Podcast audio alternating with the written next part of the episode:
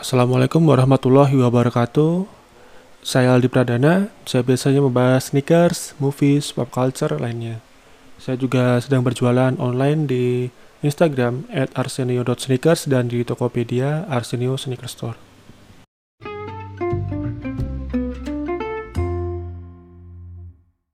Oke, sesuai judul sejarah Nike Cortez. Sejarah Nike Cortez juga saya tulis di blognya um, arsenio arsenio.sneakers.blogspot.com dan di Instagram juga ada at arsenio.sneakers.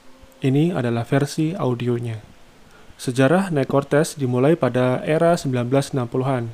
Ketika itu, Nike masih dikenal sebagai Blue Ribbon Sports dan belum memproduksi sepatunya sendiri.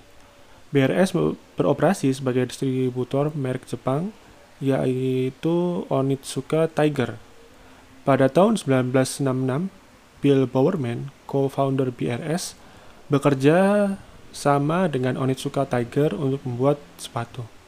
Kolaborasi tersebut menghasilkan sulit bernama TG24, yang kemudian dikenal sebagai prototipe Cortez.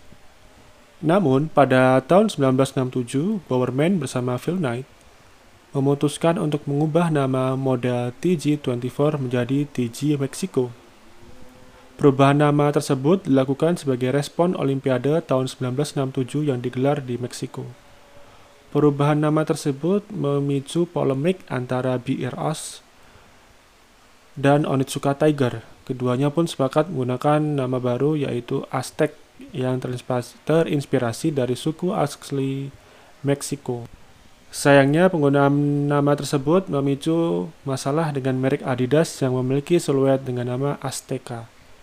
Siluet tersebut akhirnya mendarat dengan nama Cortés yang terinspirasi dari Hernan Cortés, kapten kapal ekspedisi asal Spanyol yang mengalahkan suku Aztec di Meksiko. Setelah diluncurkan, sepatu olahraga tersebut menuai respon positif, baik dari kalangan atlet profesional maupun dari publik. Apalagi itu memang sedang tren-trennya olahraga jogging. Cortez bahkan menjadi sepatu BRS dan Onitsuka Tiger yang paling laku terjual kala itu. Sayangnya, kesuksesan tersebut berbanding terbalik dengan kerjasama antara BRS dan Onitsuka Tiger.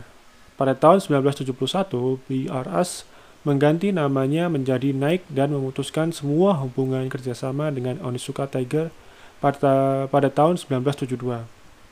Kepemilikan Cortez pun menjadi polemik.